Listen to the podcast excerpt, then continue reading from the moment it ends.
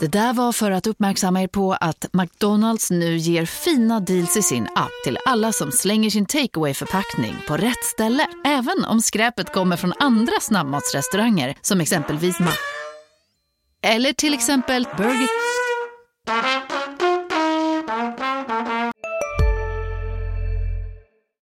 Kaffe och choklad med Oscar här idag.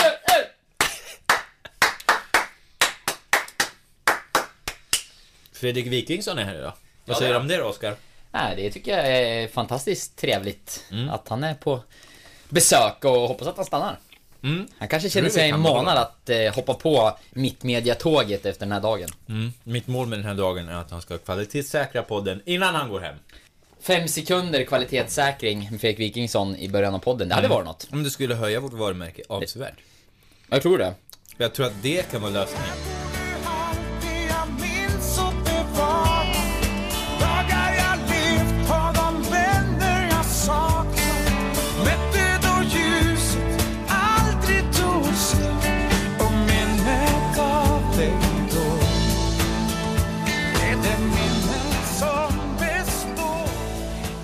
Du lyssnar på GIF-podden.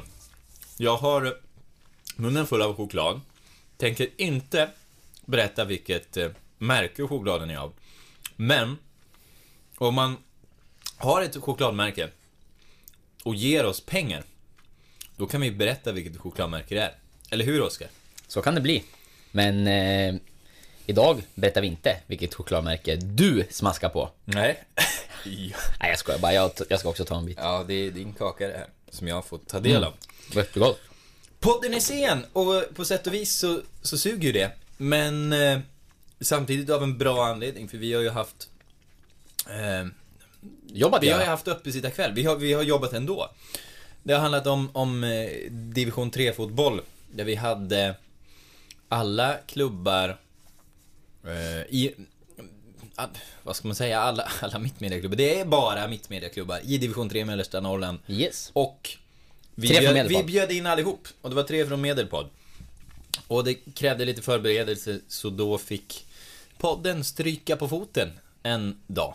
Det har ju varit Eh, påsk också, jag vi ska hoppas att det här ska. Ja, den har vi också haft. Hoppas att det här ska kunna komma ut då på torsdagen. Mm. Ehm, men, det jag tänkte på här när vi satt och pratade med eh, Svartvik som jag hade som gäster och, och Fredrik Karlström.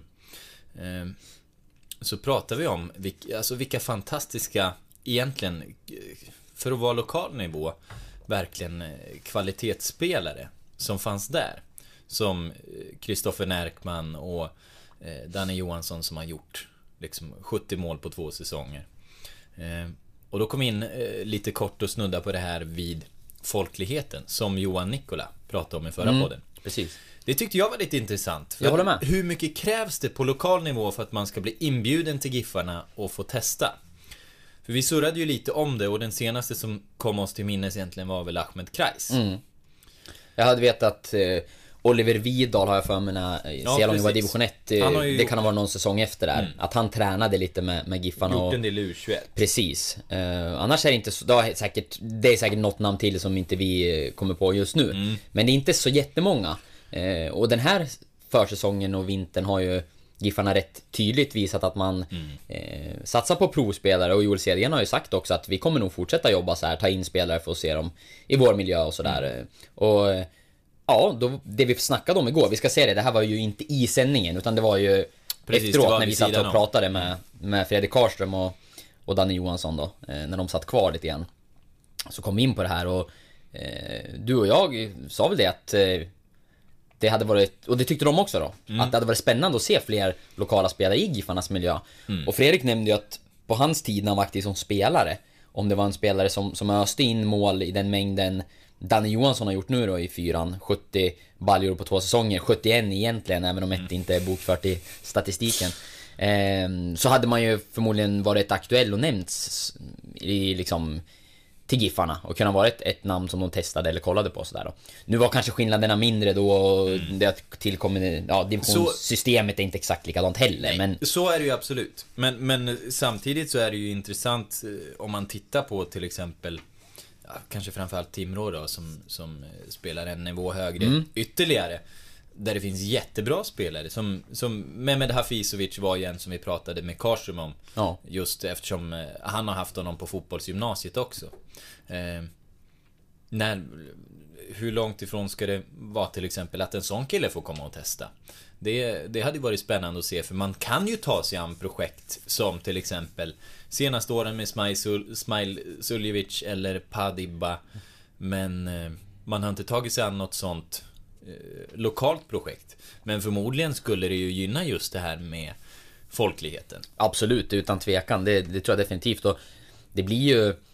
Nu var Timrå gjorde det jättebra som nykomling förra säsongen. Eh, och det blir intressant att se om de lyckas fortsätta i år, vilket det ser ut som. Man börjar med två segrar och jag ska faktiskt vara på plats eh, och se dem imorgon också. Om Och man är ett topplag igen i den här serien.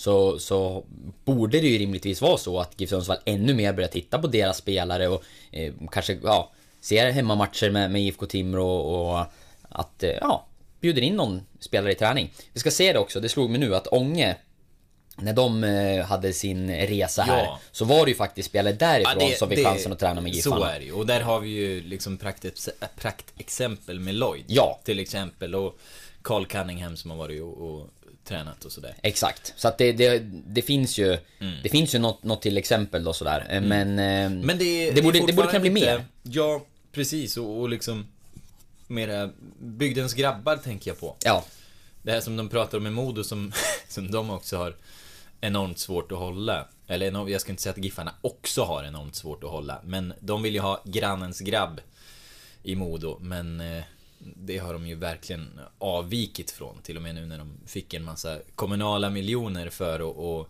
för det här projektet egentligen. Ehm, så slutade det ju till slut med en eh, katastrof och en massa importvärvningar. Ehm, Men just de där grannens grabb är ju... Eh, man blir glad av att se det. Nu har Giffarna fått upp dem från egna leden, men det vore intressant eh, att se det ännu mer också, lite utifrån distrikten. mm. Det är väl, och du är inne på det med egna leden och det har väl blivit eh, säkert så att klubbarna på elitnivå har en mycket mer eh, strukturerad eh, satsning på sina egna talanger, liksom med akademier och, och att man, eh, jag tror, gissar att det har blivit så att fler och fler av lovande spelare i ett distrikt hamnar hos elitlag tidigare än vad det var förr. Eh, Det är säkert på både gott och ont, men, men jag tror ju att om man, om man går de där stegen så blir man väldigt välutbildad med tanke på att man, Ja. man satsar rätt mycket på sin egen talangverksamhet. Och som de pratade om nu, eller när Nikola var här, att man vill ha en röd tråd genom hela ungdomsleden. Precis. Så kommer vi ju säkert att få se ännu fler, alltså... eh, Det, det, det, kanske, det kanske inte kommer vara så himla lätt att ta sig från andra klubbar upp genom Giffarnas led. För då vet man att då kan man väl- väljer man mellan två likvärdiga spelare. Men du får välja mellan någon som eh, har, har gått Giffarnas hela ungdomsutbildning och, och är inskolad och insnöad i spelsystemet och, och hur man vill spela. För det verkar ju vara den röda tråden man vill hålla.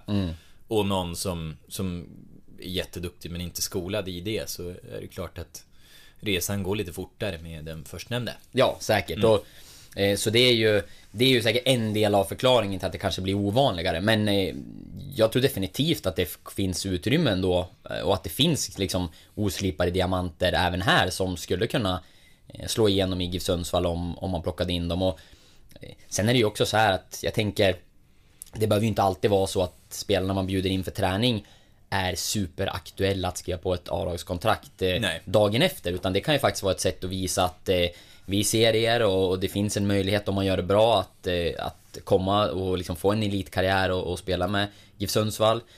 Att de har koll, att man är ute och ser matcher. Jag tror att det liksom skulle vara väldigt positivt för alla. Det skulle gynna GIF Sundsvalls, du är inne på folkligheten och Eh, och den biten. Men det skulle ju även gynna de här klubb, andra klubbarna och spelarna att ja men det finns ett elitlag att sikta mot och man kan faktiskt ta sig Men dit det, på andra det är vägar. lite att spelare får komma upp och, och se Giffarna bara hur det fungerar Ja. och kan ta med sig det och den eh, kanske mentaliteten och det den har sett tillbaka till sin klubb. Absolut. För sen är ju annars fenomenet provspel, eh, tycker jag, är lite vanskligt. Det är ett vanskligt sätt att scouta en spelare. Man, man kan ju tänka vid en första anblick att, ja men nu får vi se honom i vår miljö. Men samtidigt så är det inför ett provspel, du, du eh, det kan vara mycket nerver, det kan vara att du, du egentligen överpresterar under det här provspelet just för att det finns så mycket adrenalin i, men kommer du kunna hålla samma nivå vecka två när det här lägger sig lite? Jag, jag, jag tror att fenomenet i sig är ganska vanskligt och det blir ännu mer viktigt att ha koll på vad är det här för, för person? Vad, vad är det för nerver och inställning han går in med eh, till ett provspel? För du vet ju samtidigt när du ska dit och visa upp dig eh, att du har den här pressen på dig att leverera. Eh, och Ja, den kan ju vara både gynns- gynnsam och det rakt motsatta. Det motsatta. Tänk om du kommer skadad nu som, som Batanero till exempel. Och måste leverera på ett provspel. Eh, Ja, det kan ju hända att du tar risker eller håller igen. Jag, jag tror att det är svårt. Jag Ja, tror att nej, det är jag- svårt och, och Jätte, jag tror också att det är jättesvårt att på kort tid liksom avgöra en, en Mm. spelares... I vissa fall kan man såklart säga att oj, det här var... Liksom är det en klassspelare så tror jag man ser det Mm. ganska snabbt. Men det är nog jättesvårt att bedöma i, i träning sådär på bara några få tillfällen liksom. Det gäller ju att ha en bild av den här spelaren innan den kommer. Så kanske snarare handlar om att man, man har några detaljer man vill se. Hur ser det ut i vår miljö? Man kanske har den stora bilden men... Och sen som du säger, att personen. Att kunna sitta ner och faktiskt träffas är ju en, säkert kanske den viktigaste delen när det gäller liksom, utländska provspelare som man har scoutat och sen tar hit. Eh, för då, då, annars har man haft svårt att sitta ner och liksom ha ja, öga mot öga och ha en dialog med de spelarna. Det har ju Giffarna liksom tryckt på flera gånger när man har tagit hit eh, provspelare att det, det handlar mer om att liksom lära känna varandra kanske än om att eh, ha koll på det fotbollsmässiga för det har man sett rätt mycket av. Men har du en kille från eh, Svartvik eller Timrå på besök till exempel Då kan du ju plocka in honom kontinuerligt och, och ta in honom flera gånger och med, med kort varsel Så det Mm, kanske, det kanske inte är så himla otrevligt Nej, definitivt inte. Och eh, jag tyckte det var intressant det du sa, just att ta med sig tillbaka till sin miljö.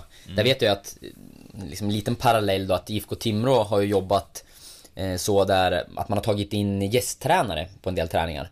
Eh, jag pratade med Pontus Melander, eh, huvudtränare där, om det. Eh, och han, eh, ja, Micke Brundin har varit där, jag vet att Kane Dotson skulle dit. De ville gärna att Joel Cedergren skulle komma på någon träning. Jag vet inte om de har fått något besked på om det blir av eller inte.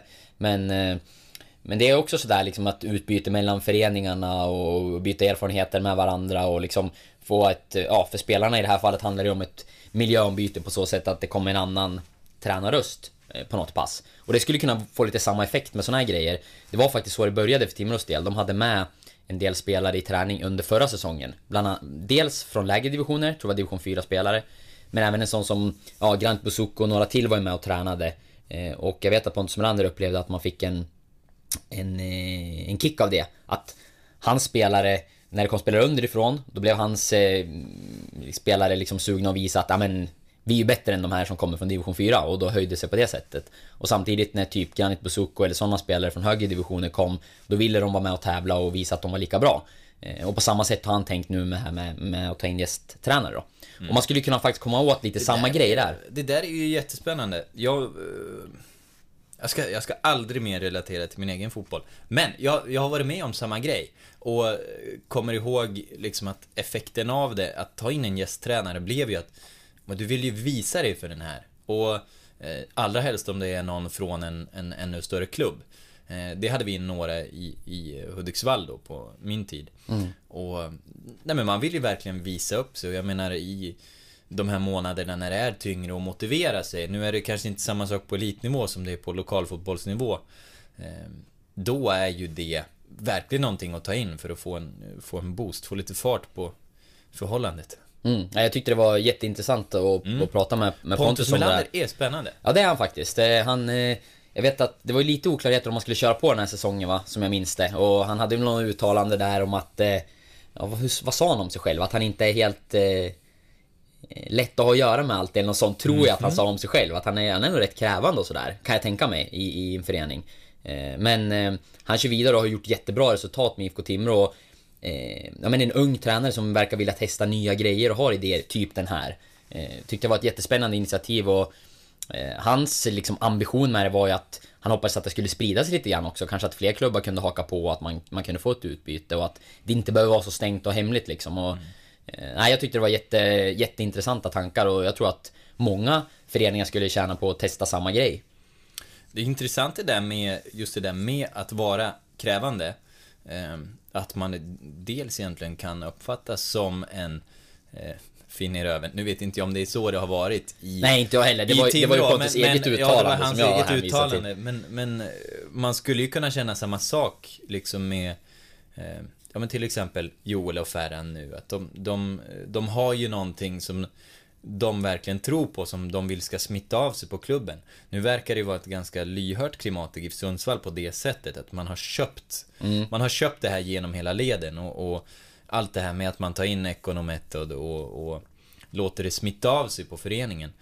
Hade det inte varit så, så hade det varit ett oerhört frustrerande klimat för dem ju. Ja, där så... de känner att de inte kan växa kanske. Och um, när man inte har liksom maximal lyhördhet från, från andra i det läget. För samtidigt är det ju, du är ju egentligen bara tränare. Mm. Då krävs det ju att du ska kunna motivera eh, de andra så pass bra tro på din grej, för du har ju en sportchef över dig. Du har ju kanske en ordförande och en direktör över dig också. Eh, så du är ju inte högst i leden, men ska en hel förening köpa din ideologi så krävs det ju att, eh, att du kan motivera varför de ska göra det. Ja absolut, Östersunds FK är väl ett annat jättebra exempel där eh, jag tror att det är huvudanledningen till att Graham Potter är kvar där.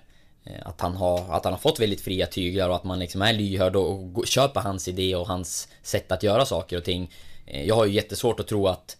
Eller jag tror att han har väldigt mycket att säga till om. Inte bara när det gäller hur han tränar och tar ur sitt lag.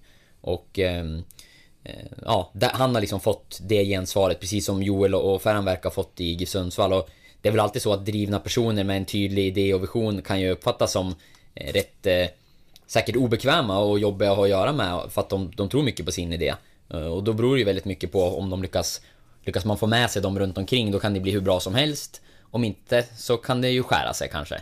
Det har ju hänt massa andra tränare på hög nivå. Ja men Rickard Norling var väl ett exempel. Han ville väl ha ett större en större roll i Malmö FF, eh, om jag har förstått allting rätt, som, som till slut gjorde att han gick därifrån då när han inte fick den, eh, det mandatet. Var väl lite ute efter en en managerroll har det väl mm. snackats om i alla fall i efterhand sådär. Du har ju ett ännu färskare exempel också kanske med Öskan Melke Michel ja. och Pelle Olsson som, där det verkar skära sig lite där. Bosse eh, ja, Andersson, ja. ja. Vad, vad sa jag nu? Pelle. Pelle Olsson. Jag har aldrig sagt rätt på Bosse. Har du tänkt på det? Ja, det kanske är så. Men du har Första ändå haft kontakt med honom. Bosse Jakobsson. Andra gången eh, Pelle Olsson. men du, men du, det kan, kan det vara så att du har messat fel kille där när du, du gjorde ju lite grävande journalistik kanske. där. Det kanske är Bosse Jakobsson som har svarat på ditt sms. ja, det är otäckt. Jag vill inte tänka på det här nu. Kan vi gå vidare? Ja, vi går vidare. Vi går vidare.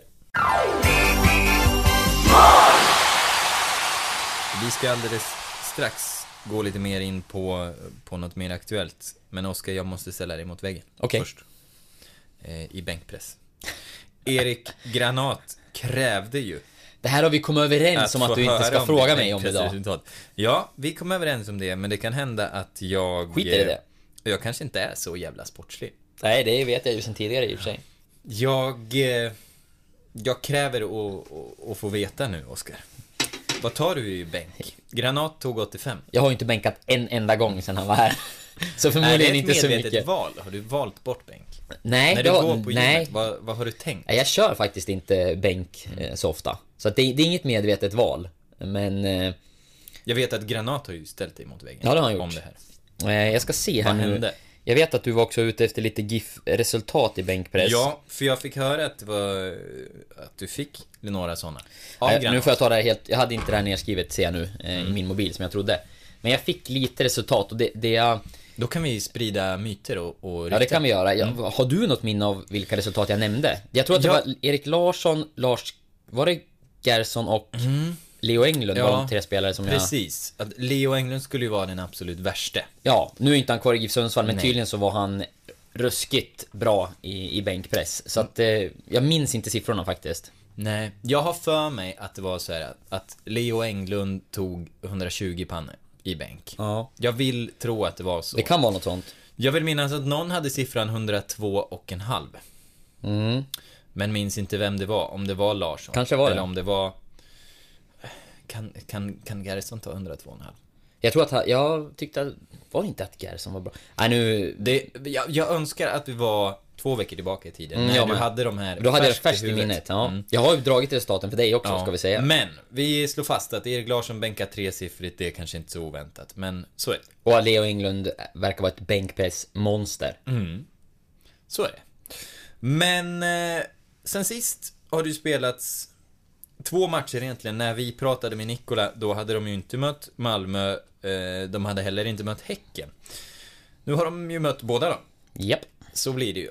Och eh, jag vet inte, vad, vad tänker vi om det? Vad tänker vår expert, vår superprofil, Oskar Lund? Ja, det har väl sett sådär ut, eh, tänker jag. Jag var ju på plats i, i Malmö och såg den matchen, om vi börjar där. Eh, tyckte jag väl att eh, det såg rätt okej ut inledningsvis, ändå. Eh, Giffarna, precis som alla vet, vill, vill verkligen spela sitt spel och liksom man går inte in och bara lägger sig på försvar utan eh, försöker odla ett passningsspel och, och ja, jag tyckte att det såg ändå ganska lovande ut från början. Men sen eh, tog ju Malmö FF över fullständigt och det där målet som kom före, före halv, halvlek kändes ju som eh, väldigt avgörande. Eh, istället för att gå till, till pausvila med ett lika resultat och, och GIF kanske hade kunnat eh, justera vissa delar i spelet så släppte man in ett mål, Malmö tog över fullständigt och sen så var man ju chanslösa i, som jag ser det. Eh, nu mötte man ju ett fantastiskt bra lag, alltså Malmö FF är ju... Ja, den truppen de har är ju enligt mig ingen annan klubb i Sverige som kan eh, mäta sig med. Och det, det märktes, men... Ja, nej, Giffarna hade, hade det tufft i den där matchen. Jag, jag tycker det fanns ljusglimtar också, det var liksom, allt var inte nattsvart, man mötte ett väldigt bra lag och...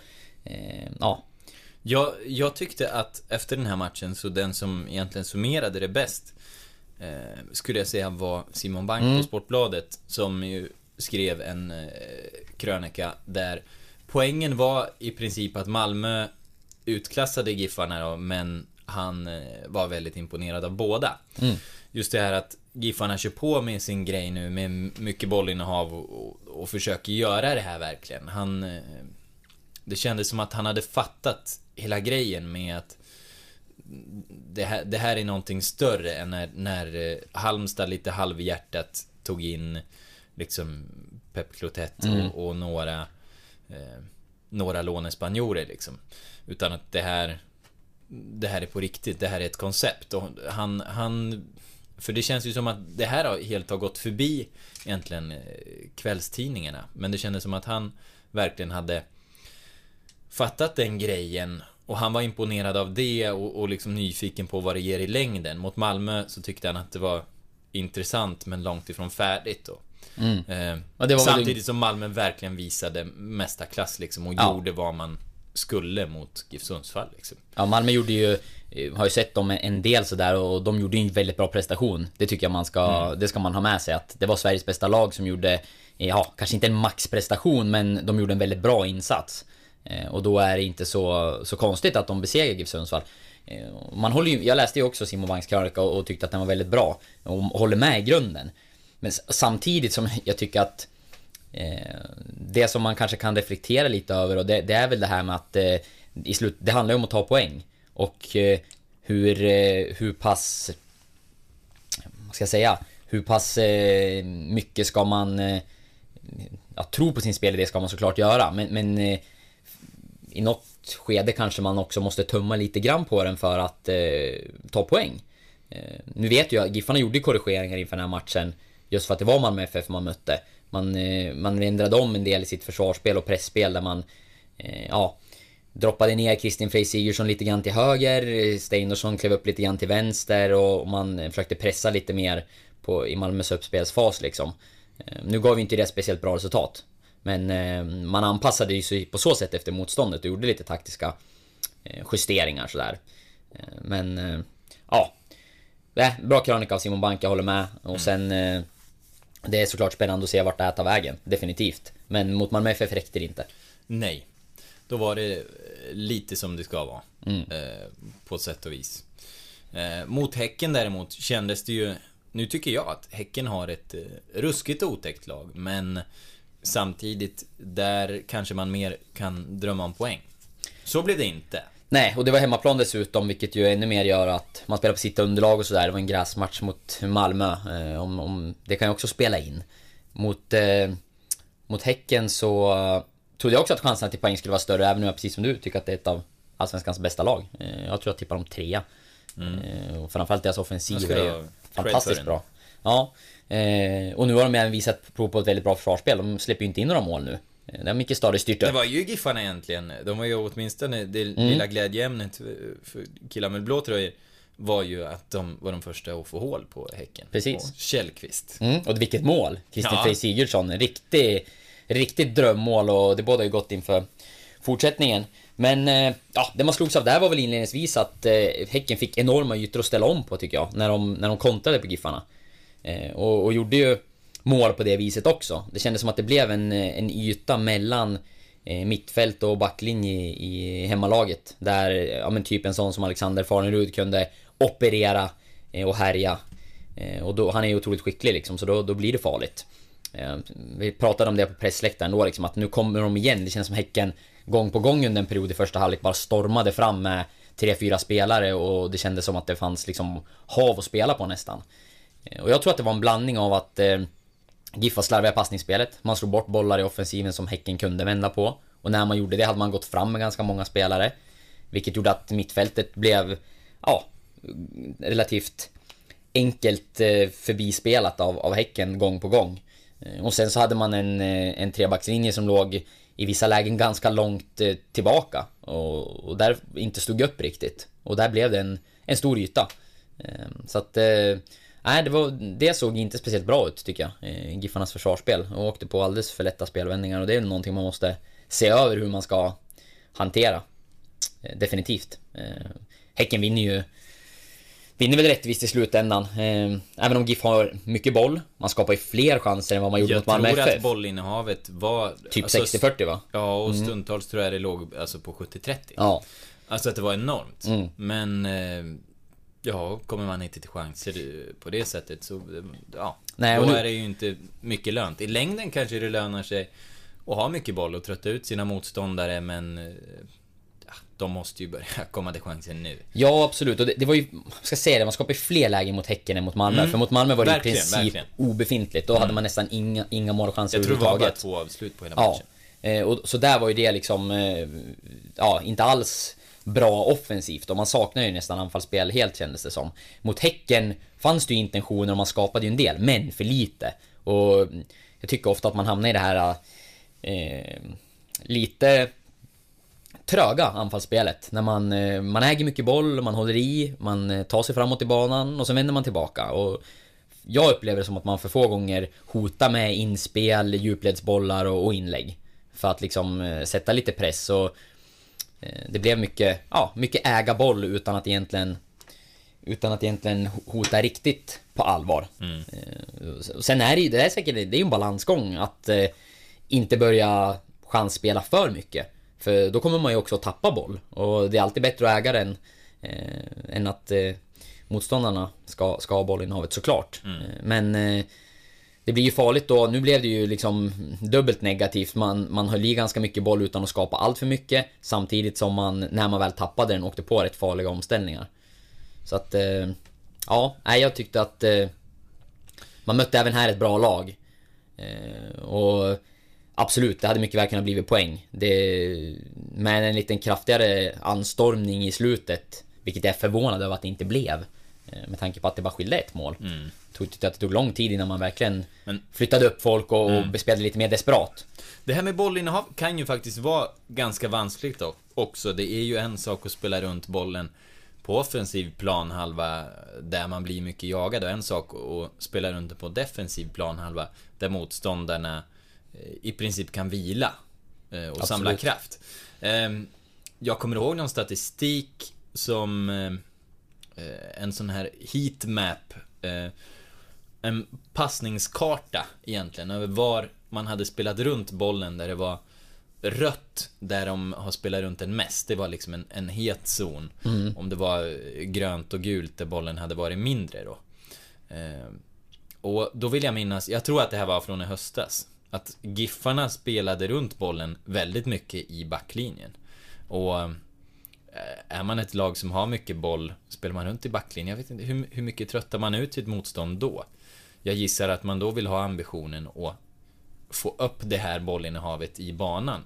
Så att man åtminstone utmanar sina motståndare eh, i att ta beslut och slösa lite kraft. För det är väl det man vill till med ett högt bollinnehav. Ja, och hoppas att de till slut blottar sig och att man då kan, kan eh, ja, attackera på allvar. Eh, Definitivt. Nej men det, det finns saker att, att slipa på där och tittar man på det där defensiva som var inne på så Um, har pratat runt lite nu och försökt höra vad man tyckte liksom själva i Giffan också sådär om varför man åkte på omställningar. De, de nämner ju ja, men bolltappen eh, i, pass, i sitt egna passningsspel. Eh, Att kanske det var för stor yta mellan den här trebackslinjen och, och centrala mittfältet. Sen är det svårt, är det backlinjen som borde ha pushat upp lite mer eller är det eh, på mitten man borde ha säkrat lite mer? För det som det blir lite grann med det här systemet kan ju vara att Smile eh, spelar ju som central då och så har man Gerson och Steinarsson lite grann på, på kanterna. Men eh, om man går med båda dem i offensiven då blir Smile Suljevic väldigt ensam eh, defensivt. Och det är ju inte hans styrka heller att vinna boll och, jaga. Eh, tvärtom, han är ju en, en kreativ en spelare som, som är bra med bollen. Eh, och har ett fint tillslag liksom. Så att eh, där tyckte väl jag den här matchen att Ja, att man blev lite för svaga liksom. Och sen vad det beror på, det är säkert en kombination av alla de här Kanske tre punkterna som vi är inne på då. Eh, Men eh, Men det blev i alla fall eh, Ja Det blev, eh, det blev farligt väldigt ofta. Eh, apropå Gerson. Eller Gerson. Du säger Gerson, jag brukar säga Gerson. Vad, Jag brukar, säga, jag brukar nog säga Gerson men jag tror att Jag kände själv att jag sa Gerson nu och jag, jag tyckte jag smittades av dig. Men Jaha. tydligen inte då. Aj då. Ja, det här får vi forska i. Men eh, hur är läget med karln? Ja, jag ringde faktiskt honom bara för en stund sedan. Eh, han eh, hade precis då magnetröntgats i Stockholm. För en känning i höftböjaren. Nej, han har inte tränat alls sen matchen mot eh, Häcken. Eh, bara cyklat lätt och sådär, inte sprungit, inte spelat fotboll med laget och så. Missar han Hammarby? oklart, men eh, definitivt i riskzonen såklart då med tanke på att han inte har tränat och idag är det torsdag. De tränar fredag, lördag. Kan han med de två passen, eh, då kan han ju säga, spela då. Men eh, ja, till att börja med invänta svar på vad röntgen säger. Men eh, ja, det känns ju ganska tveksamt om man har stått över träningen ända fram tills idag och man väljer att skicka honom på en magnetröntgen. Då, då känns det ju som att man tycker att det finns en, en risk för att det faktiskt skulle kunna vara någonting mer allvarligt också än bara en, en liksom lättare överansträngning eller känning sådär. Ja, den är ju tung och, och eh, jag vet ju Du har ju förespråkat att han ska flyttas in eh, centralt och kanske ännu mer efter de här två matcherna. Ja, så det är ju, om man tittar på systemet som, som GIF spelar nu så... Eh, jag förstår ju att han är en spelare som man kan peta ut lite grann på sidan, för han är ju liksom, han är löpstark och eh, han passar ju bättre lite grann på, på kanten än vad, än vad Smile gör till exempel. Så om det är det valet handlar om, då förstår jag att man, att man väljer att eh, peta ut honom lite till höger. Men jag tycker ju att, att Lars Gerson är en... eh, att han är en central mittfältare och att det är där han är som bäst. Så jag tycker att eh, om GIF vill eh, få ut så mycket som möjligt av honom, då ska man försöka se till att ha honom centralt i så stor utsträckning det går. Det tycker jag verkligen. Sen tror det är jag... svårt om han magnetröntgas. Ja, då är det väldigt svårt. Men... Eh, jag pratade med honom om det och skrev någon text om, om hans roll och lite hur han såg på den och han var ju väldigt tydlig med att han vill ju helst spela centralt och kanske allra helst i den rollen som, som Smile Suljevic har just nu. Men att det också finns utrymme enligt honom då, efter snack med tränarna, att göra den där rollen lite till sin. Att den behöver inte se likadan ut exakt kanske till vänster och till höger. Och fördelen för, för Gerson som går lite åt höger, det är att där finns Erik Larsson. Han kan ju ta hand om sin högerkant till stor del själv och, eh, med sin löpkapacitet och sådär. Vilket gör att man kan trycka in Gerson lite grann så att han blir mer central. Vilket jag också tycker att man såg ganska stora delar mot Häcken att han i andra halvlek kanske framförallt kom in och hjälpte till mer i mitten tillsammans med Smile. Eh, och att Larsson fick ta kanten lite mer själv. Mm. Det tror jag är en bra korrigering. Den tror jag GIF Sundsvall ska fortsätta med om man väljer att- ställa upp Mm. på det här sättet. För då, då får man även Gersons lite bollvinnartakter mer centralt i banan, kan avlasta Smile på det sättet. Det var Qi Huangti, kung av Xin, som lät bygga den kinesiska muren och bränna alla böcker i Kina. Detta hände på Hannibals tid, innan Det där är en eh, nygammal jingel. Jag har ju svårt att släppa den. Eh, förut så betydde den debatt, men det har vi efterhand skrotat, för vi tyckte inte att det var bra. Eh, nu tycker jag att den ska innebära arkivet. Mm, Så jag, har- jag har skrotat i arkivet och jag hoppas kunna göra det här till ett stående inslag. Ehm, och i arkivet så har jag hittat en gammal artikel. Den här idén, den här otroliga idén, föddes när jag la ut en liten... Jag, vet inte, jag letade efter något helt annat i arkivet. Fick fram en gammal sida i Dagbladet eh, om att brassarna Kajo och Dori lämnade Giffarna. Eh, 2008. Eh, jag la ut en liten skärmdump på den som fick många glada tillrop. Så jag tänkte att eh, fan, det här kanske man skulle göra något av. Du tänkte helt rätt. Ja, och eh, jag plockade fram en artikel som handlar om dem, men en annan. Mm, Eh, spännande. och jag skulle vilja eh, läsa lite ur den. Vi får se, se hur mycket det är vettigt att jag läser. Men jag tror att den kan väcka minnen. Mm, kul. Rubriken är Nu blir det samba-fotboll i GIF Sundsvall. Eller i Giffarna. Eh, Så här är det. Ingressen börjar så här. Ingen David Myrestam eller Elias Storm, men väl två brasilianare. Igår presenterade GIF Sundsvall de två nyförvärven, mittfältaren Caio Batista Camelo och anfallaren Dorielton Gomes Hej! Är du en av dem som tycker om att dela saker med andra? Då kommer dina öron att gilla det här. Hos Telenor kan man dela mobilabonnemang. Ju fler ni är, desto billigare blir det. Skaffa Telenor familj med upp till sju extra användare. Välkommen till någon av Telenors butiker eller telenor.se. Var du än är och vad du än gör så kan din dag alldeles strax bli lite hetare. För nu är Spicy Chicken McNuggets äntligen tillbaka på McDonalds. En riktigt het comeback för alla som har längtat. Nascimento. Citat. Det här är två spelare som vi hoppas få behålla i GIF Sundsvall i några år, säger klubbchefen Torbjörn Wiklund. Nu börjar brödtexten. Det är Tobias Jonsson på Dagbladet som har skrivit den här. Spekulationerna om nyförvärv till GIF var många när klubben igår kallade till presskonferens. Elias Storm, David Myrestam eller någon annan? Svaret blev någon annan. Eller rättare sagt, två andra. GIF Sundsvall lånar nämligen Fluminense-duon Caio Batista Camelo 20 samt Dorielton Gomes Nascimento 18 för resten av säsongen. Igår anlände duon till GIF Sundsvall och Norrporten Arena. En arena de besökt förut. Sen berättar han här att de eh, spelade ju en träningsmatch med Fluminense mot Giffarna. Eh, och Torbjörn Wiklund ger det här citatet. Grabbarna imponerade verkligen på oss. De stod för ett fantastiskt gott jobb och de ställde till oerhörda problem för våra anfallare. Det känns mycket bra nu när det är klart och förhoppningsvis kan vi utveckla samarbetet med Fluminense ännu mer i framtiden, säger Torbjörn Wiklund. Sen beskriver de de här två grabbarna lite grann, men eh, jag tycker att det här ändå sätter tonen för den här artikeln. Det kändes ju väldigt spännande. Ja, onekligen. Ändå, att få till en sån här värvning. Jag reagerar lite på det här att eh, Torbjörn sa De ställde till stora problem för våra anfallare. Sa han så i citatet? För att det här var väl två offensiva spelare? Ja, han, han säger så. Ja. Det kan ju vara en felskrivning av Jag vår gode vän Tobias Jonsson. felskrivning. Han har blivit redigerad Ja, får ställa, ska ställa Tobbe till svars för det här. Men, men eh, jag, om, om Wiklund har sagt det där, Mhm. då var det kanske inte så konstigt att det, att det blev strul. Om de här Nej. ställde till det för, för motståndarlagets anfallare som offensiva spelare. Då kanske hade lite problem med positionsspelet då i. De kanske hade lite problem på...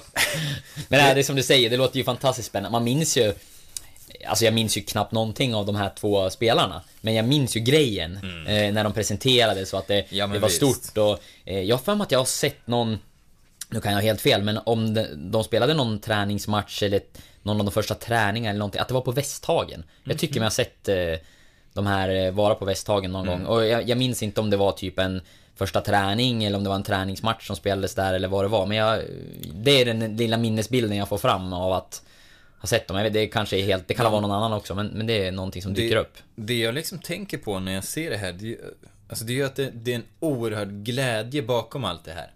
Bilden som man liksom presenterar med, båda står med stora leenden. Det är två tummar upp och Torbjörn Wiklund ändå, det är ändå klubbchefen här som visar hur stolt han är. Ja. Eh, han, han verkar väldigt mån om att ha fått vara med på, Ja, men då det lät på ju alla fantastiskt, bilder. liksom. Och det är klart- Samarbete det är klart, på gång. Ja, Ja, ja, samarbete ja. med Fluminense. Exotiskt. ja, men väldigt exotiskt. Och på, då hade man ju också Joel Cedergren i laget då, som tolkade och det kom ju fler brassar senare. Eh, Dennis Santos fick ju faktiskt spela, sen hade man ju också Gilmar.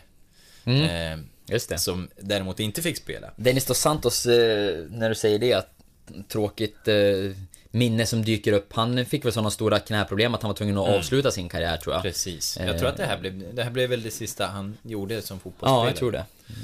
Väldigt trevlig Otroligt. människa ska jag säga. Ja. Som alltid, liksom, så, såg han en på stan så stannade han ju och snackade. Ja. Utan att, eh, utan att man liksom ens Kände honom. egentligen kände, kände honom eller kände att man, att man stod varandra nära så, så var han ändå, ja men det fanns en, en social nyfikenhet liksom. Han var Absolut. lätt att ta till sig. Där har, eh, om man drar en parallell till årets lag så kan vi kan berätta det att eh, Carlos Moros Gracia, nye, en av de två nya spanjorerna, har lite eh, samma stil. Han, eh, jag intervjuade honom en gång kort efter en träning, eller kort, vi satt ner 10 minuter, en kvart.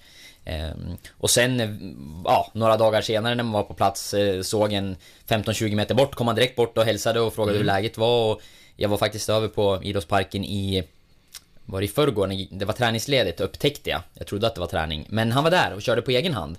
Eh, var på väg ut från omklädningsrummet och skulle lägga upp några sådana här löpstegar och, och koner och köra ett eget pass. Och, eh, samma sak där, när han såg mig, kom bort och frågade hur läget var och surrade lite grann och, och, och var väldigt sådär social och, och precis som du säger, socialt nyfiken. Så att, eh, ja, det finns sådana. Vi ska komma över på Carlos Gracia vi göra. igen. Men eh, först vill jag bara eh, nämna den här uppföljningsartikeln. Mm. För den här första var då skriven 30 juli. Den här andra artikeln, den är skriven 26 september. Knappt två månader senare. Ja, jag ser ju rubriken här. Rubriken. Brasseduon skickas hem. Värvningarna Kajo och Dori lämnar. Utan en enda match i Giffarnas tröja.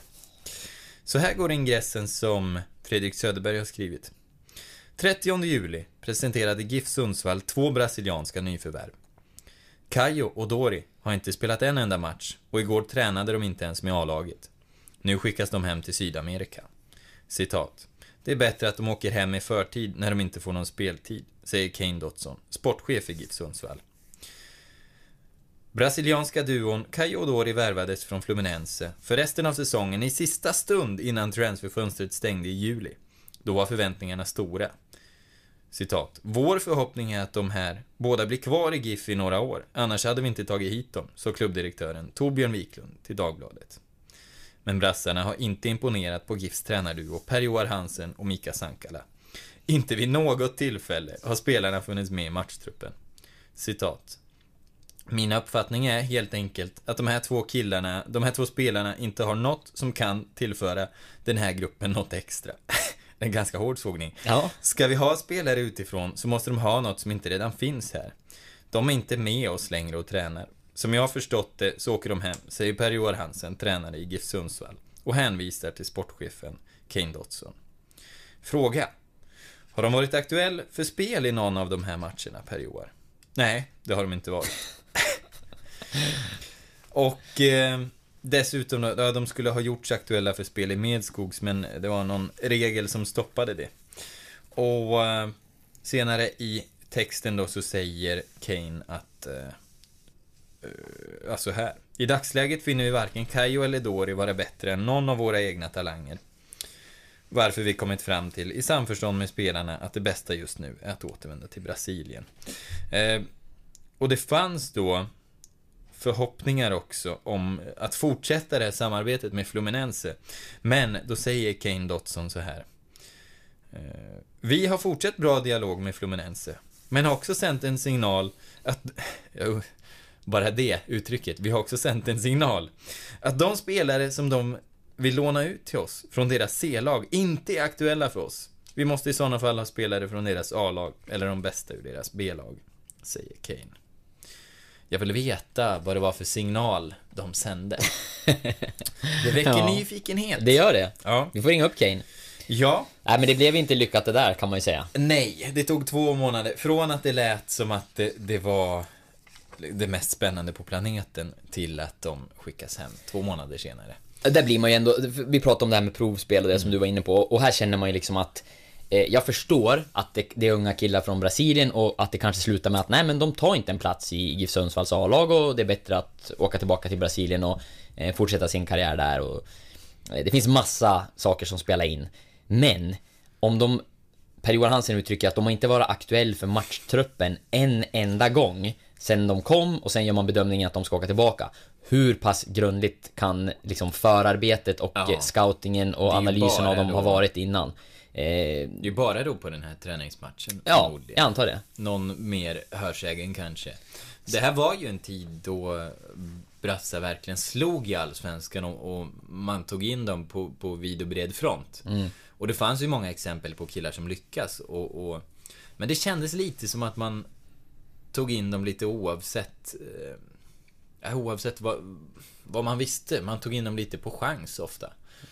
Eh, Sen vet man ju inte och- vad det kostade, det kanske var, kanske var en jättebillig lösning Ja, också och då, precis. då behöver man inte vara så kritisk. Då, Nej. det GIF Sundsvall fick ut av det var ju någonstans precis det som Kane säger, att man fick kännedom om att okej, spelare på den här nivån, de är inte tillräckligt bra för Mm. Nej. att bidra i vår trupp. Men det kan man väl sannolikt säga då att, att man drog lärdom att brasilianska marknaden kanske inte är... Eh, nej. Ja, inte på den nivån Den i alla fall, utan då nej. behöver man spelare som har varit lite högre upp i hierarkin och, och eh, ja, nu Dennis Dos Santos som vi pratade om, han kom väl faktiskt till Giffarna från finska ligan om jag inte har helt fel, så han hade ju varit i Ja, Norden och precis. spelat innan han, innan han dök upp i, i Giffarna. Så där hade man ju, kunde man jämföra på ett annat sätt. Mm. Och här, här tänker jag också... Ibland blir man ju tvungen att titta på helt, eh, helt andra marknader. Och vissa gånger så har det ju slagit väldigt väl ut. Som när AIK upptäckte den argentinska marknaden till exempel. Vad de fick ut av Ivan Obolo och... Eh, Valdemarin Ortiz. Precis, Valdemarin Ortiz. Det var ju mycket argentinare som kom in. Och det finns ju fler exempel på olika klubbar som provat spelare från olika nationaliteter. Djurgården verkar ju ha ett nät över eh, Afrika till exempel.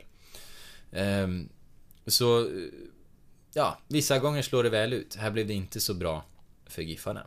Nej. Men Island till exempel. Där har de ju å andra sidan väldigt bra, ett väldigt bra öga nu. Mm, ja, Och- verkligen. Och mycket har väl att göra med att en klubb som, som börjar plocka spelare från, från ett visst eh, land eller en del av världen får, får ju säkerligen ett gott rykte där också om, om det är andra som gör det bra. Eh, jag menar alltså isländska spelare som har lyckats i Giffarna kan ha tagit nästa kliv. Det gör ju att, ja, dels GIF Sundsvall känner att här finns det bra spelare med potential och agenter och spelarna själva känner att går vi dit så, så kan man ta ytterligare ett steg och sådär. Och det går väl ofta hand i hand. Och det är väl samma med Djurgården som du nämnde som har lyckats med några stora spelarförsäljningar. av- Med spelare som har kommit till dem från, från Afrika. Eh, AIK har väl gjort lite samma grej med, med en del. Eh, och det finns andra exempel. Var, som du sa, det var ju en, en brassevåg där, där det var några klubbar som var mer framstående än andra på att eh, lyckas, lyckas med sina värvningar därifrån. Och... Eh, men det här för oss ju in på en annan duo då som förstärkt. Giffarna nyligen. Eh, Ja, eller har de det? eller har de det? Inte än. Precis. Eh, det, de två goda spanjorerna Batanero och Gracia spelar inte. Och kommer så kanske inte att göra... Du har väl ett telefonsamtal som väntar från Urban när som helst. Men eh, som det ser ut nu så verkar de ju inte komma till spel heller. Nej. Berätta läget Oskar. Ja, efter matchen mot, eh, mot Häcken så, så pratade jag med, med Giffarnas sportchef Urban Hagblom och, eh, Frågade om hur det egentligen såg ut med de här två spelarna och varför de inte är spelklara och så vidare och eh, det är ju så att Fifa har inte godkänt övergångarna helt enkelt. Och det är av lite... Just, och just nu hävdar Fifa då att då blir de spelklara i nästa fönster. Vilket öppnar 15 juli. Ehm, så att eh, just nu är beskedet att de här två inte får spela med, med GIF Sundsvall i Allsvenskan förrän tidigast 15 juli. Ehm, man ska få något form av besked den här veckan för GIF har överklagat då. Och det är ärenden hos Fifa i båda fallen. Så det, det kan ju komma ett besked när som helst. Ehm, och skälen, det är lite olika. Det är, eh, som, som jag har förstått i Bataneros fall så spelade han med Sabadell. Eh, och kom överens med klubben om att säga upp sitt kontrakt, vilket Giffarna fyllde i i övergångspapperna sen då att han hade haft ett avtal som hade sagts upp och nu skulle han kontrakteras av GIF. Eh, där hävdar spanska förbundet att Giffarna har gjort fel då Batanero tydligen ska räknas som amatör i Spanien. Mm -hmm. och det borde ha fyllts i då, kryssats i någon annan eh, kolumn där då, eller ruta i de övergångspapperna på något sätt. Eh, Medan GIF hävdade att man har gjort precis rätt. Det var, de, han hade ett kontrakt, det sades upp och det var det man fyllde i, i den här övergångshandlingen då. Eh, man registrerar det här i något system då som finns för internationella övergångar. Eh, och i, i Gracias fall så godkände först spanska förbundet övergången, att han, han hade funnits registrerad i Spanien och nu skulle han registreras i Sverige. Sen efter att fönstret har stängts så återkommer spanska förbundet och hävdar att nej, han var inte registrerad hos oss. Eh, det här, den här övergången gäller inte. Och det visar sig att han var registrerad inte hos det amerikanska fotbollsförbundet som jag förstått det, utan i skolvärlden i USA. Ehm, och eh, då hävdar Fifa då att det är för sent att göra den ändringen eftersom fönstret har stängt. Så att det, ja. Det här är ju hårt. Men, och det här är ju också någonting som man inte tänker på. När man upptäcker en eh, ny marknad. Egentligen. Att reglerna är ju olika eh, i olika länder. Jag menar, Giffarna har väl aldrig värvat från Spanien då till exempel. Nej, inte vad jag kan komma på på, på rak arm sådär i alla nej, fall. Nej, och, och det är ju någonting man inte tänker på. Nej, och Urban Hagman var ju rätt frustrerad över det här såklart. Och det är ju jättesvårt för oss utifrån att veta vad, vad har varit rätt och vad har varit fel och hur borde ha gjorts. Och, men det som han berättade i alla fall var att de har ju lagt ner väldigt mycket tid på det här och det har varit krångligt och mm. det är olika regler och sådär. Och eh, han tyckte ju att spanska förbundet hade gjort fel i... Eh, i eh, Ja, framförallt tror jag i, i Gracias fall då med tanke på att man först hade godkänt det här och sen, sen ändrat sig då liksom. Så att... Eh, ehm, ja, men det fanns en frustration där och han var, sa ju också det att reglerna är olika, precis som du säger, i alla länder och det... Det är ehm, små detaljer och, och liksom... Eh, att eh, kryssa i någon, någon ruta rätt eller fylla i precis, ja.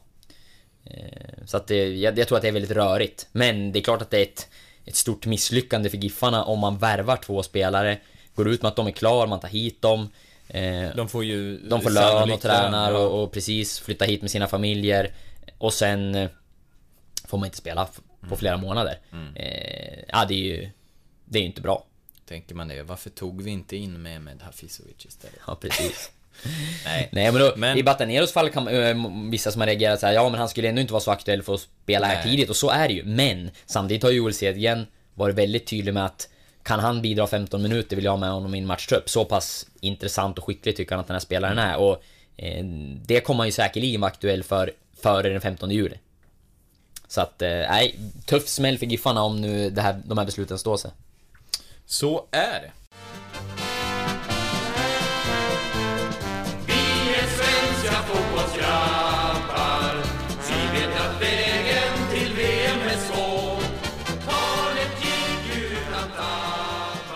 Oskar? Ja? Vem är det som drar hatten? Är det inte jag? Kanske. Prova! Jag tror Här är alla lappar i alla fall. Ja, nu blev jag osäker om det är du eller jag egentligen. Du kan få den här.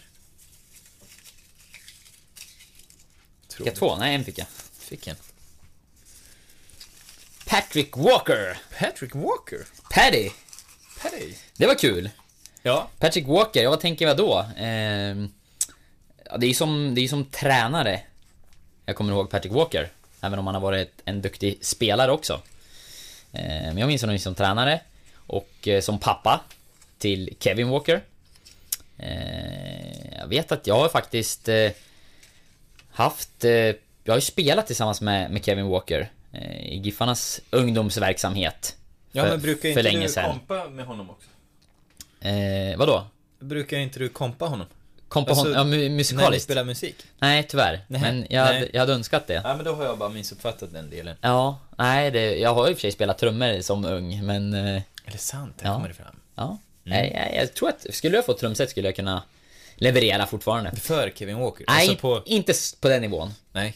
Men, eh, nej men och då har man ju faktiskt fått ha Patrick Walker som eh, gästtränare någon gång sådär. Eh, Jag är väldigt... tillbaka till gästtränaren. Ja, precis. Vi hamnar där igen. Jaha. Pontus roligt. Melander. Eh, ja, men engagerad, eh, med energi. Eh, ja, härlig personlighet.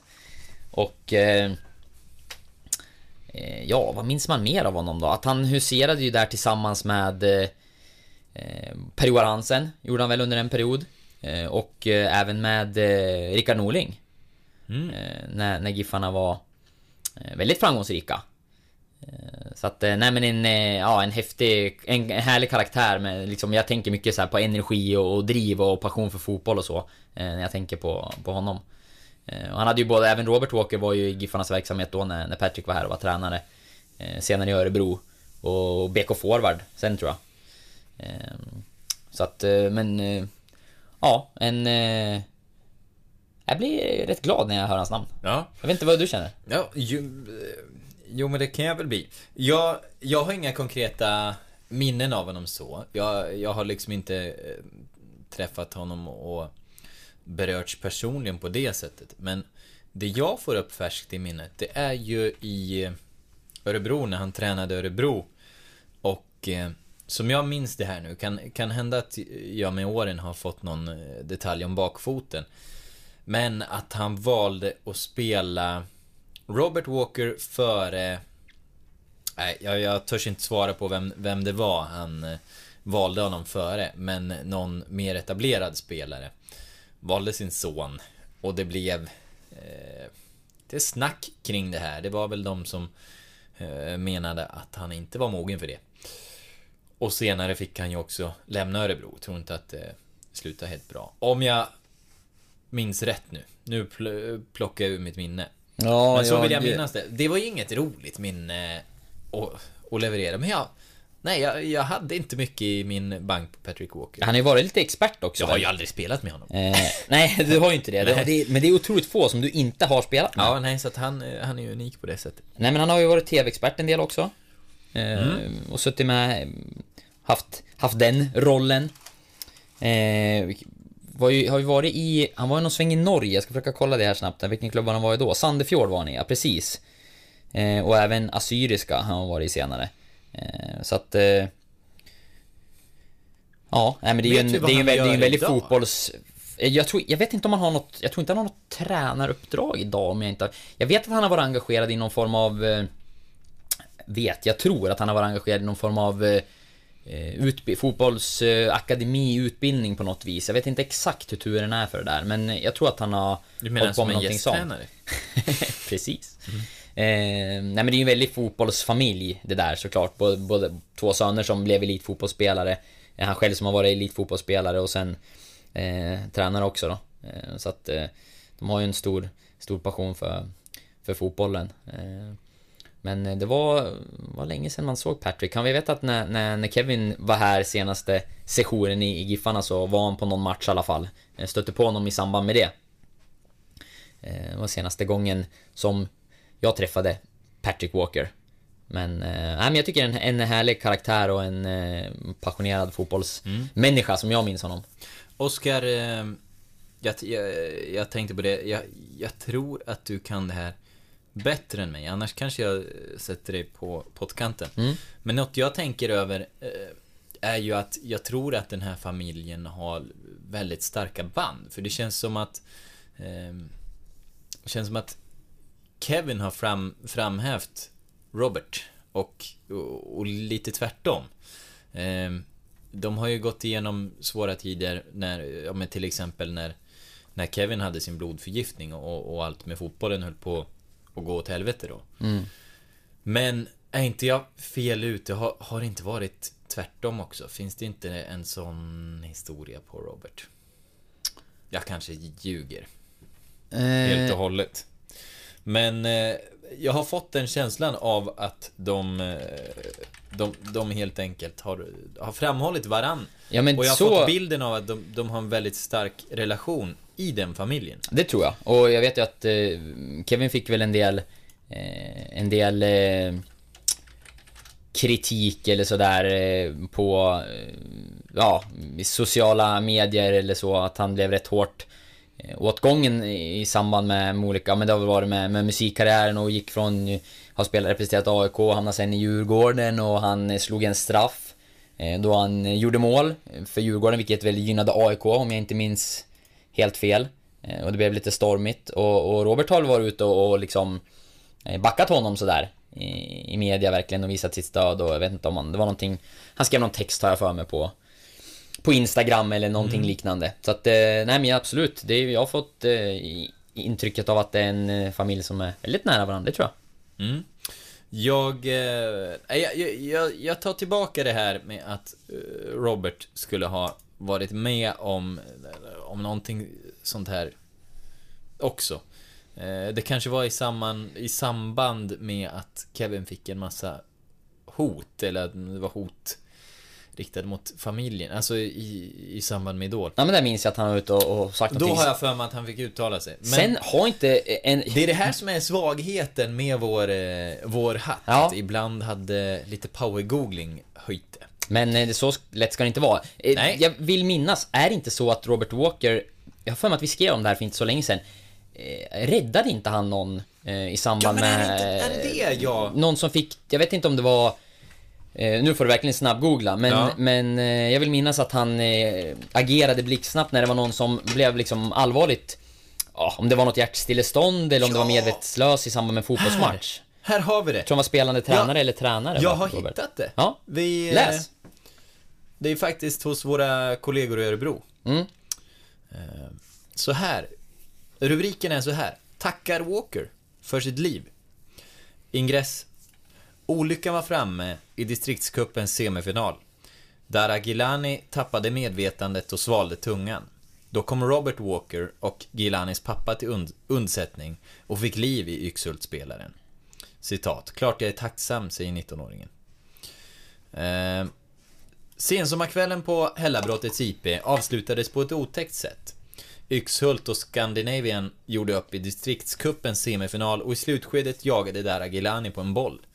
Då krockade 19-åringen med motståndarmålvakten Ian McDonald Wilkins och tappade medvetandet. Jag kan inte säga att jag minns själva situationen speciellt bra, men på något sätt slog jag, enligt min pappa som såg matchen, i bakhuvudet och slocknade, säger Gilani. Gilani fick sen kramper, det dröjde inte länge förrän han hade svalt tungan. In på planen rusade Gilanis far Kurush, Scandinavians tränare, Robert Walker, känd från sin tid i ÖSK och BK Forward. Och ytterligare några personer för att hjälpa honom. Jag tappade andan och ögonen rullade bakåt. Tydligen kunde de som hjälpte mig bara se det vita. Väldigt obehagligt. Jag tänkte inte, citat här. Jag tänkte inte utan agerade bara. Det var ingen svår grej att, va- att göra, säger Walker. Antar du att han eh, har dragit upp tungan. Fråga, vad hände sen? Till sist lyckades jag få upp käkarna. Sen fick hans pappa fram tungan. Han gick från blå till likblek och kom tillbaka till livet på 10 minuter, säger Walker. Sen är texten eh, lite till, men det är nog den här eh, historien jag kom, kommer fram till. Man, man får lite känslan av att det är... Eh, ja men det är... Ja, det är liksom fin, fin... Eh, eh, vad ska man säga? Ära, stolthet, jag, vet inte, de, de är... Ja, det med- verkar vara medmänsklighet en, en och- fin ja. familj, ja, medmänsklig laganda. Jag tror att det är någonting sånt jag ville landa i. Men Mm. det är nog den här historien jag tänker på. Jag misstänkte det. Du, eh, Fast, eh, fel- du landade ändå i ett fint minne. Till slut. Kul! Fast det handlar om Robert och inte Patrick. Ja. Men... eh, Och familjens... eh, Är det starka familjeband så är det, då, då kan vi gå den vägen. Ja. Och därmed tycker jag att vi går vidare. Det gör vi.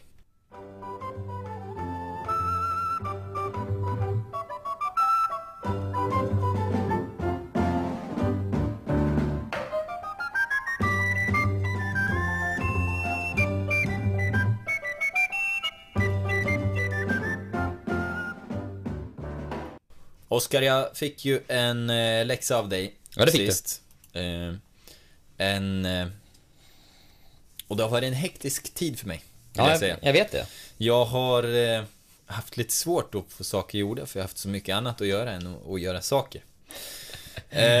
Men läxan var ju att jag skulle få tag på Bala Garba himself. Mm.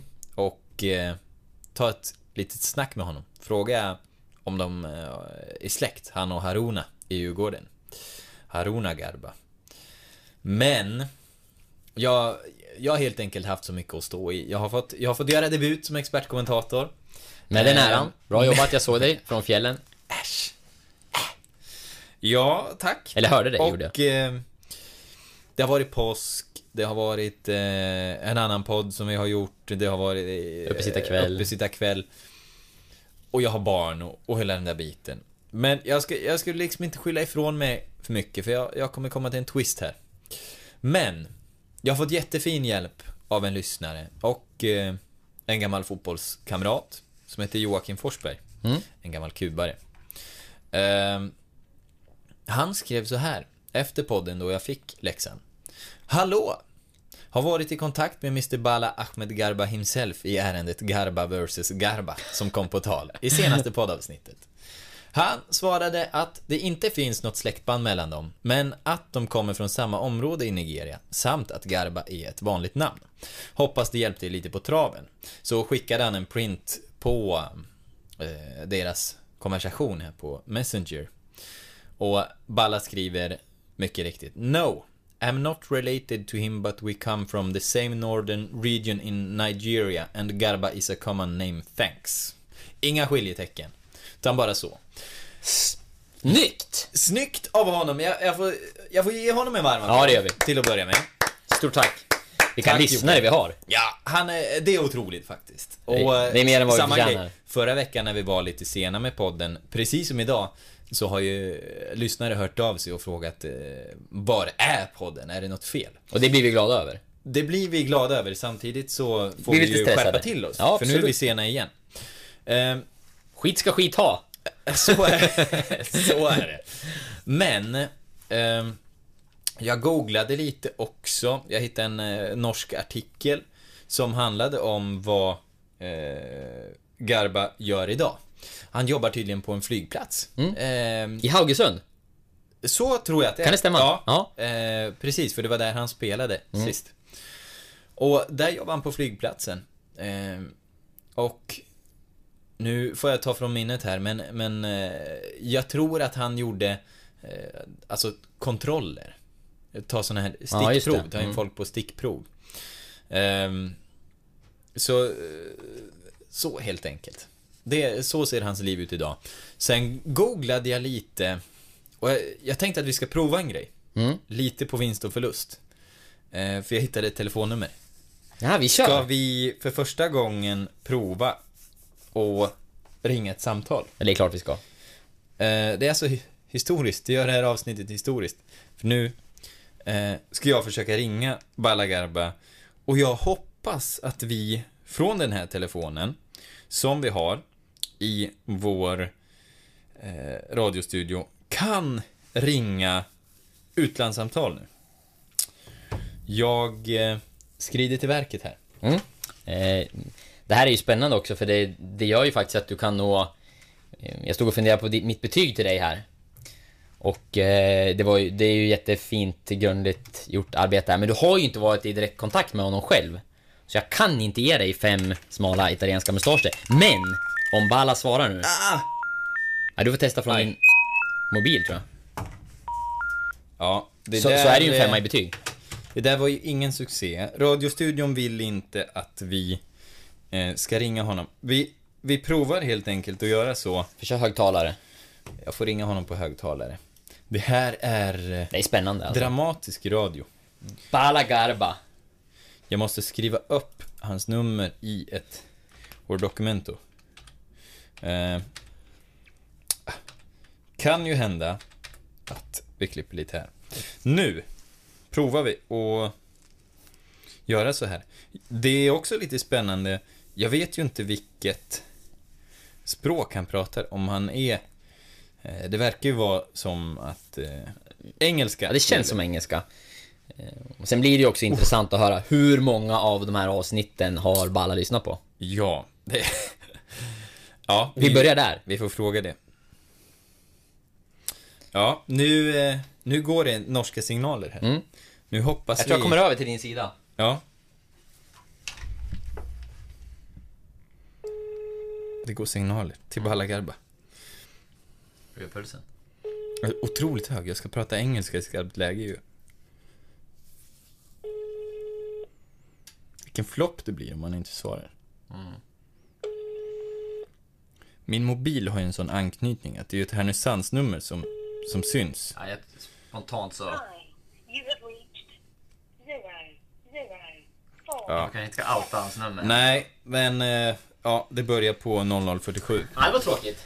Ah, det där var ju ett eh, Kunde ha blivit så bra. antiklimax. Det får man säga. Det är lite som att hålla ett föredrag helt och hållet från höften. Men, eh, vet du vad Oskar? Vi hoppas väl att han ringer upp dig? Ska vi prova att göra det här lite återkommande? Vi kan ringa Balagarba i varje avsnitt. Tills han svarar. Ja. Det gör vi. Eh, vi provar det nästa vecka. Men, jag vet inte. Det är ju ändå, det är det här jag står med, det är det här du får betygsätta nu. Eh, mitt lite annorlunda Balagarba-grepp. Ja, jag sa ju det att jag var inne på fyra där då. Eh, men... Ingen läxa har ju gett mig sån... Sån Uppdraget var ju att prata med honom personligen. Ja, det var ju det. Och, egentligen kan du ju inte få fem då. Nej. Med tanke på det. Och det köper Men jag vill ju ge dig fem. Till för, fullo. för jag har ju aldrig känt, som lärare, har jag aldrig känt den här nerven, spänningen, glädjen, entusiasmen i en läxredovisning. Eh, så att... Eh, Kan- Jag skiter i eh, läroplanen den här gången. Du får fem. Nej, jag, jag, jag känner mig djupt hedrad, Oskar. Verkligen alltså. Det värmer ett kallt hjärta. Jag tycker du är värd det. Åh, vi- vilken lättnad. Och um, Tänk när Balla ringer upp sen. tänk när Balla ringer upp. Han kan ringa upp under dagen. I så fall, eh, i så fall kommer jag och eh, jag lovar att skriva någonting. I så fall. Ja, det är bra. Om han ringer upp. Eh, kanske ett litet flygplatsknäck. Mm. Men, det här för oss ju vidare till eh, nästa vecka. Ja, Du ska göra en läxa. absolut. Och eh, då är jag lite nyfiken. Vi pratade här innan om Kajo och Dori. Jag vill att vi tar reda på vad de gör nu. Tack för det. Eh, eh, kan vara lätt, kan vara svårt. De kan ju finnas på någon obskyr fotbollssajt. De kan ju också ha tagit jobb i en bar eller ett snabbhak. Det vet vi inte. Det får vi kanske se. Vi hoppas det att ni kanske vet inte om en vecka. finns någon information alls. Jag ska göra det jag kan. Eh, lycka till Oskar. Ska tack. vi eh, tacka för podden, be folk eh, skriva till oss eller hashtagga GIF-podden. Eh, med ett sånt där staket för det. Och eh, hör av er, häll pengar på oss. Eh, tyck till. Vad vill ni höra i podden? Eh, det är inte bara upp till er, men eh, lite upp till er. Ni Ty- kan påverka, som Joakim Forsberg. Ta chansen. På söndag är det dessutom match igen i Allsvenskan för GIF Sundsvalls del. Jajamän. Hammarby borta, jag och Andreas Lidén är på plats. Eh, ja, häng med på sajten då. Det blir såklart en massa text och det blir TV och det blir en hel del smått och gott. Och för, förmodligen någon sorts livesändning på Facebook innan också där ni kan vara med och göra er röst hörd. Ja, och med det. Tack för oss och på återseende. Ha en god torsdag. Hej då!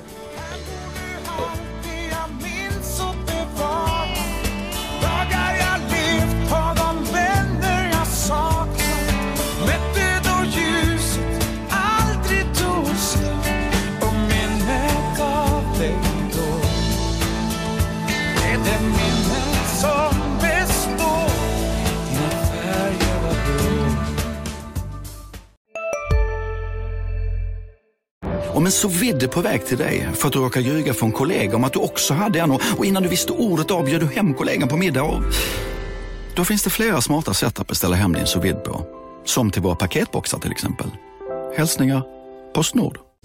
Hej, Synoptik här. Så här års är det extra viktigt att du skyddar dina ögon mot solens skadliga strålar. Därför får du just nu 50% på ett par solglasögon i din styrka när du köper glasögon hos oss på Synoptik. Boka tid och läs mer på synoptik.se. Välkommen!